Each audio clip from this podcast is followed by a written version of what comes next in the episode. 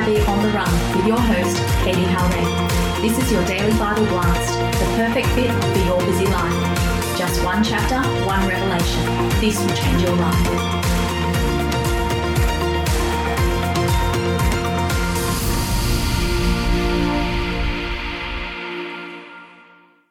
TYB on the Run. Well, welcome to Romans 9, a very controversial chapter. So, if you want to wrestle this with me, jump in with me. Again, it's your Bible Blast moment. So, I'm going to read it over you, and then we're going to have a chat about some of the controversy over this chapter. Let's jump in. Paul's anguish over Israel, Romans 9. I speak the truth in Christ. I'm not lying. My conscience confirms it through the Holy Spirit. I have great sorrow and unceasing anguish in my heart.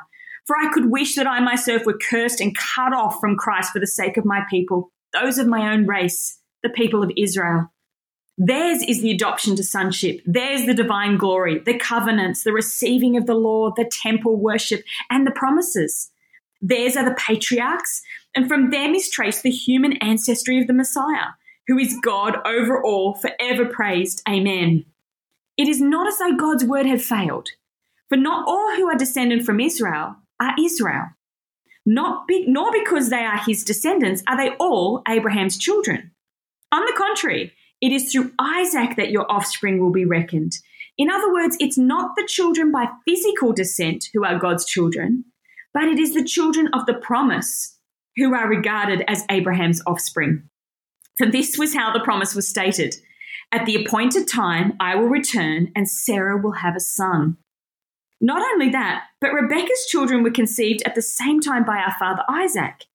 Yet before the twins were born or had done anything good or bad, in order that God's purpose in election might stand, not by works, but by him who calls, she was told, The older will serve the younger. Just as it is written, Jacob I loved, but Esau I hated. What then shall we say? Is God unjust? Not at all, for he says to Moses, I will have mercy on whom I have mercy, and I will have compassion on whom I have compassion.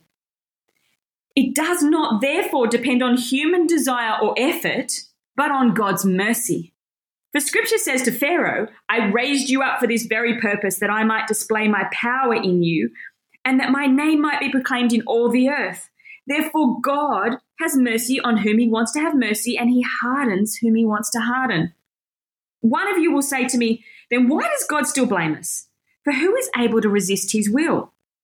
But who are you, a human being, to talk back to God? Shall what is formed say to the one who formed it, Why do you make me like this? Does not the potter have the right to make out of the same lump of clay some pottery for special purposes and some for common use? What if God, although choosing to show his wrath and make his power known, bore with great patience the object of his wrath, prepared for destruction? What if he did this to make the riches of his glory known to the objects of his mercy, whom he prepared in advance for glory, even us, whom he also called not only from the Jews, but also from the Gentiles?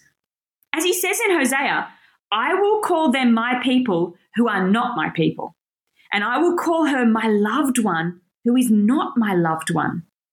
And in the very place where it was said to them, You are not my people, and there they will be called children of the living God. Isaiah cries out concerning Israel Though the number of the Israelites be like the sand by the sea, only the remnant will be saved. For the Lord will carry out his sentence on earth with speed and finality. It is just as Isaiah said previously unless the Lord Almighty had left us descendants, we would have become like Sodom, who we would have become like Gomorrah. What then shall we say? That the Gentiles who did not pursue righteousness have obtained it, a righteousness that is by faith. But the people of Israel who pursued the law as the way of righteousness have not attained their goal. Why not? Because they pursued it not by faith, but as if it were by works. They stumbled over the stumbling stone. As it is written, See, I lay in Zion a stone that causes people to stumble, and a rock that makes them fall and the one who believes in him will never be put to shame. Oh my goodness, TYB on the run. I always say this, but what a chapter. This incredible moment where Romans 9 to 11 presents this case of why did God seemingly reject Israel? is the promises of Israel, did God promise?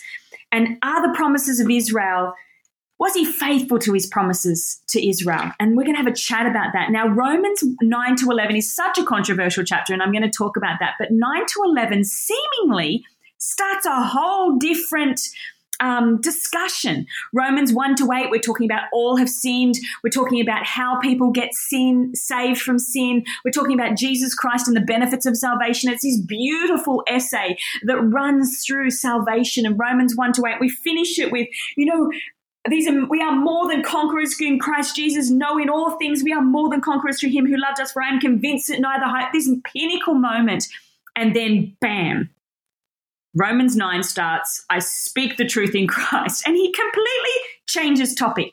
Now, some people have actually said that Romans 9 to 11 is is a parenthesis. It, it should be separated from the text because Romans 1 to 8 is this beautiful salvation moment. And you can pretty much keep the continuity of the text and jump in at Romans 12. Therefore, I urge you, brothers and sisters, in view of God's mercy, to offer your bodies as living sacrifices.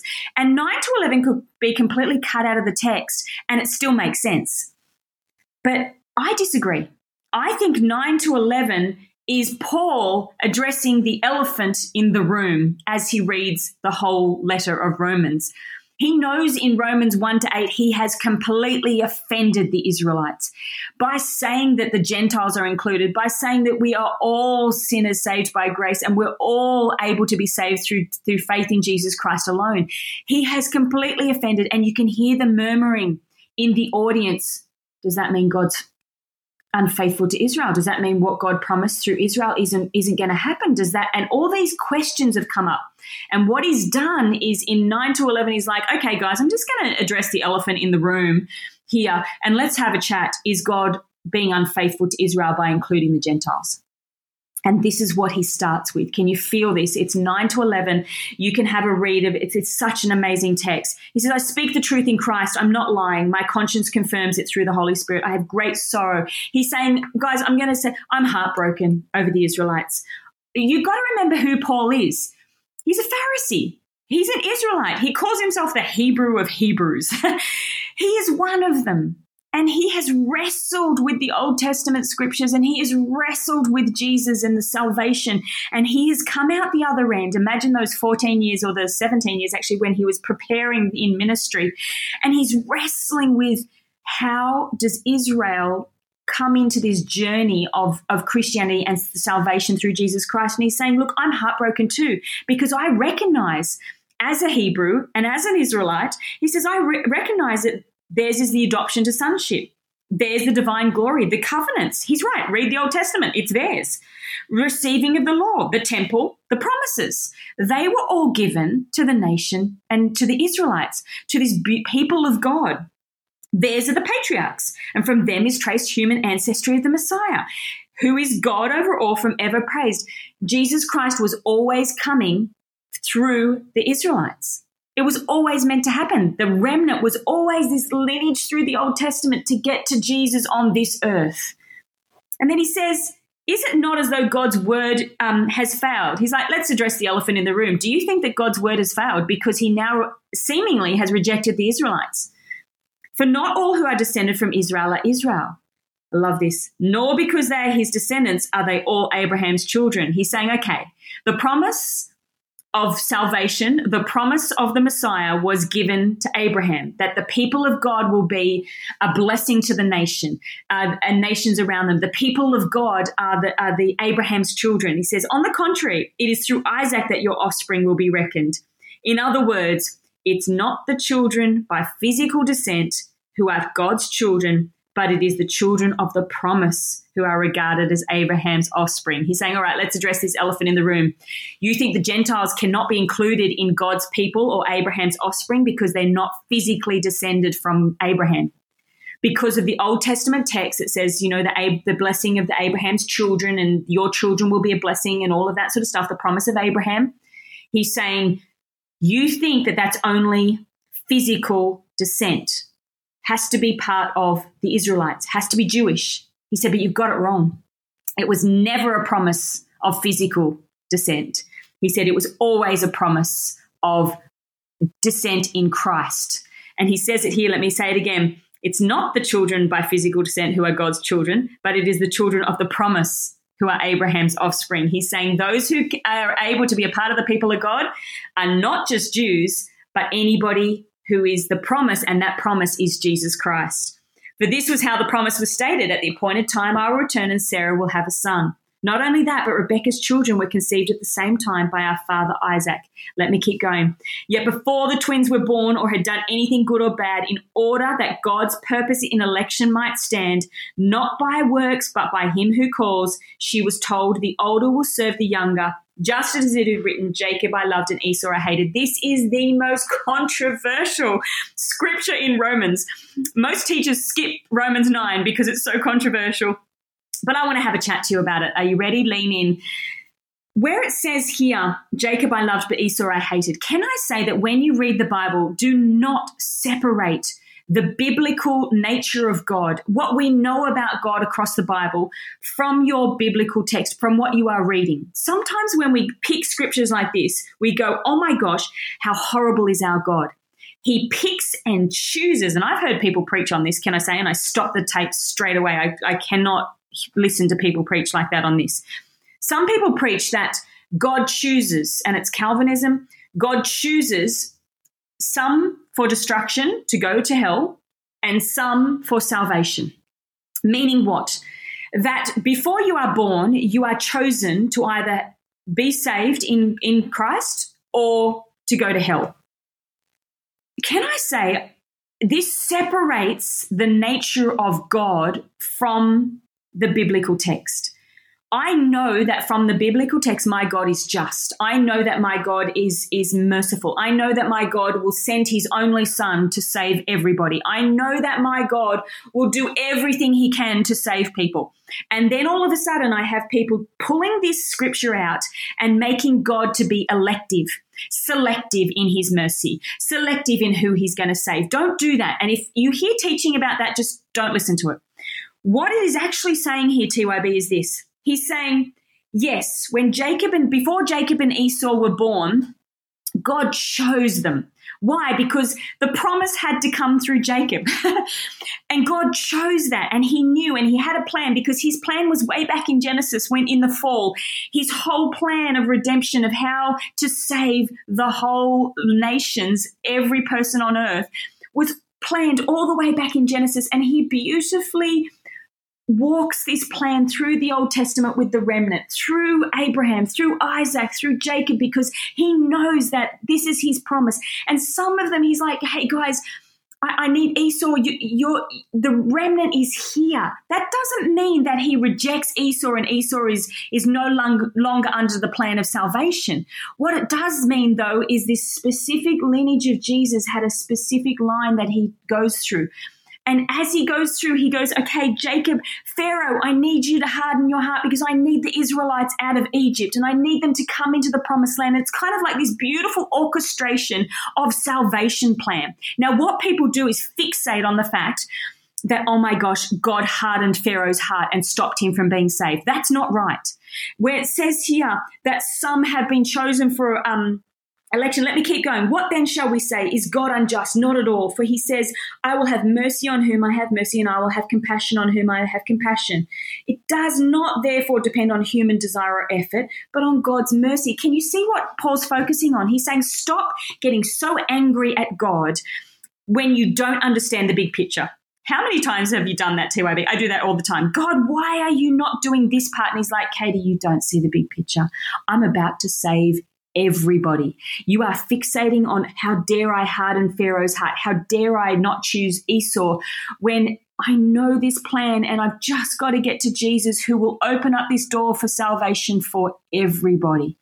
Let me keep going. It does not therefore depend on human desire. For scripture says to Pharaoh, and he says, I raised you up for this very purpose, that I might display my power in you and that my name might be proclaimed in all the earth. Can you see that God had a bigger perspective? God had a bigger perspective on why Pharaoh's heart had to be hardened. Therefore, God has mercy on whom he wants to have mercy, and he hardens whom he wants to harden. One of you will say to me, then why does God still blame us? For who is able to resist his will? But who are you, a human being, to talk back to God? Shall what is formed say to the one who formed it, why, do, why did you make me like this? Does not the potter have the right to make out of the same lump of clay, some pottery for spe- special purposes and some for common use. Can I say, this sounds quite harsh. How dare you talk back to God and, you know, you're just the clay, sit on the wheel. And that's, again, don't separate the Bible from the biblical text that says that your God is loving and kind and a beautiful father. what he's saying here is, hey, just because you're the clay and you're this lump of clay, maybe your perspective on that wheel isn't um, a good perspective maybe you need to realize that, hey, little lump of clay that wants to talk back to his, his master and say, why are you creating me like that? Maybe you got to trust that your master knows the bigger picture and the and the plan, and he knows that this is all going to work out for good. It's not about having a harsh God that judges you, and I'm, that's not right. And if that's how you've been trained and taught Romans 9, then you need to get that broken off you because that's not what he's saying. He's not saying you have a harsh God that can choose to punish you and choose to send you to hell and choose to harden your heart. That's not what it's saying. It's saying maybe our, our finite perspective is, is too small to understand the infinite God maybe sometimes as the little clay on the wheel you don't understand what god why why god did you not make me into that sort of a special purpose. And he's saying yeah but the whole plan is in place. And it's not about special purposes and special it's all about us all being under god's special care. What if god although choosing to show his wrath and make his power known bore with because can you hear he's saying what, what happens if god could have chosen his wrath bore with great patience the objects of his wrath prepared for what what happens if he saved people that you think should have been destroyed is what he's saying. He's saying what happens like in jonah the prophet where he wants to save the ninevites and jonah gets offended because how dare he save somebody that jonah thinks is an enemy? And he's kind of reminding them of that. What if he does this to make the riches of his glory known to the objects of his mercy whom he prepared in advance for glory? What he's saying is what happens if God actually chose chose the Gentiles to be a part of the people of God, and you Israelites in your offense have to just get over it? What happens if God chooses to use somebody that you think is not a chosen vessel, and He chooses to use him for the for God's glory? I love this. He says, even us, whom he also called not only from the Jews, but also from the Gentiles. He's saying, Jews, you need to get over your elitism here. And he says, and he says, let me let me use your scriptures as a basis for why you need to stop choosing who God can use to save and who God can save. He says this, I will call them my people who are not my people. And I will call her my loved one who is not my loved one. He's using Hosea, their prophet, to say God knew from the very beginning that who you choose are not my people will be included as my people. Who you choose as not my loved ones are actually going to be called my loved ones. Let me keep going. He says, and let me quote here in the very place where it was said to them, You are not my people, there they will be called children of the living God. Again, he says, Where you say, No, they can't be saved, Gentiles, I say, Yeah, they're in. I'm going to offend your elitism. Isaiah cries out concerning Israel, though the number of Israelites will be like the sand, only the remnant will be saved. For the Lord will carry out his sentence on earth with speed and finality. And he says this, guys. He says Israel has the opportunity to be saved. It was never God rejecting Israel, it was Israel rejecting God. And that makes me really sad because some people say, oh, God rejected Israel and the Gentiles came through and took it over. No, no, no, no. You can read your Old Testament, God never rejects Israel. It is Israel who rejects God. Why? Because they have a plan and a purpose of how they want the Messiah to come, how they want the promises of God to be fulfilled, how they want to be the elite people of God. And God always said, no, no, no, it's not just going to be you, it's going to be everybody. And that elitism stopped from them seeing the promise of God. Let me keep going. It is just as Isaiah said previously, unless the Lord Almighty has left us descendants, he's saying it was always a remnant of Israel. It was always just a remnant that was going to be saved because some were going to be offended by what God was going to do in Christ. We can see it today, guys. We can see it today in Judaism. They're offended at what God did through Jesus Christ to save the world. It's amazing. What then shall we say? That the Gentiles who did not pursue righteousness, have obtained it, a righteousness that is by faith. This is offensive. But the people of Israel who pursued the law as a way of righteousness have not obtained that. He's saying, okay, let's have a chat about this. Gentiles have obtained righteousness purely by faith. Israelites have been working at the law but have not obtained righteousness because they don't believe in Jesus Christ. Have a look at it. He says this Why not? Why did Israel not? It wasn't because God rejected them. It wasn't because he was unfaithful to his promise, because the promise was always through Jesus Christ. It was the fact of this. And he says this because they pursued it not by faith, but as if it were by works. They stumbled over the stumbling stone.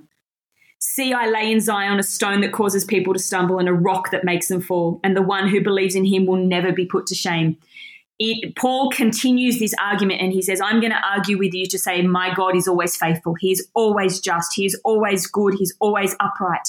And when you say God is not faithful to Israel, that's not true because the promise was always through Israel, the nations will be saved and the Gentiles were always included in it. He says this it was not Israel. It's not God who is unfaithful to Israel. It is Israel who has a stumbling block in Jesus Christ that is not following God. Can you see it? They got offended at how God chose to bring the promised Messiah.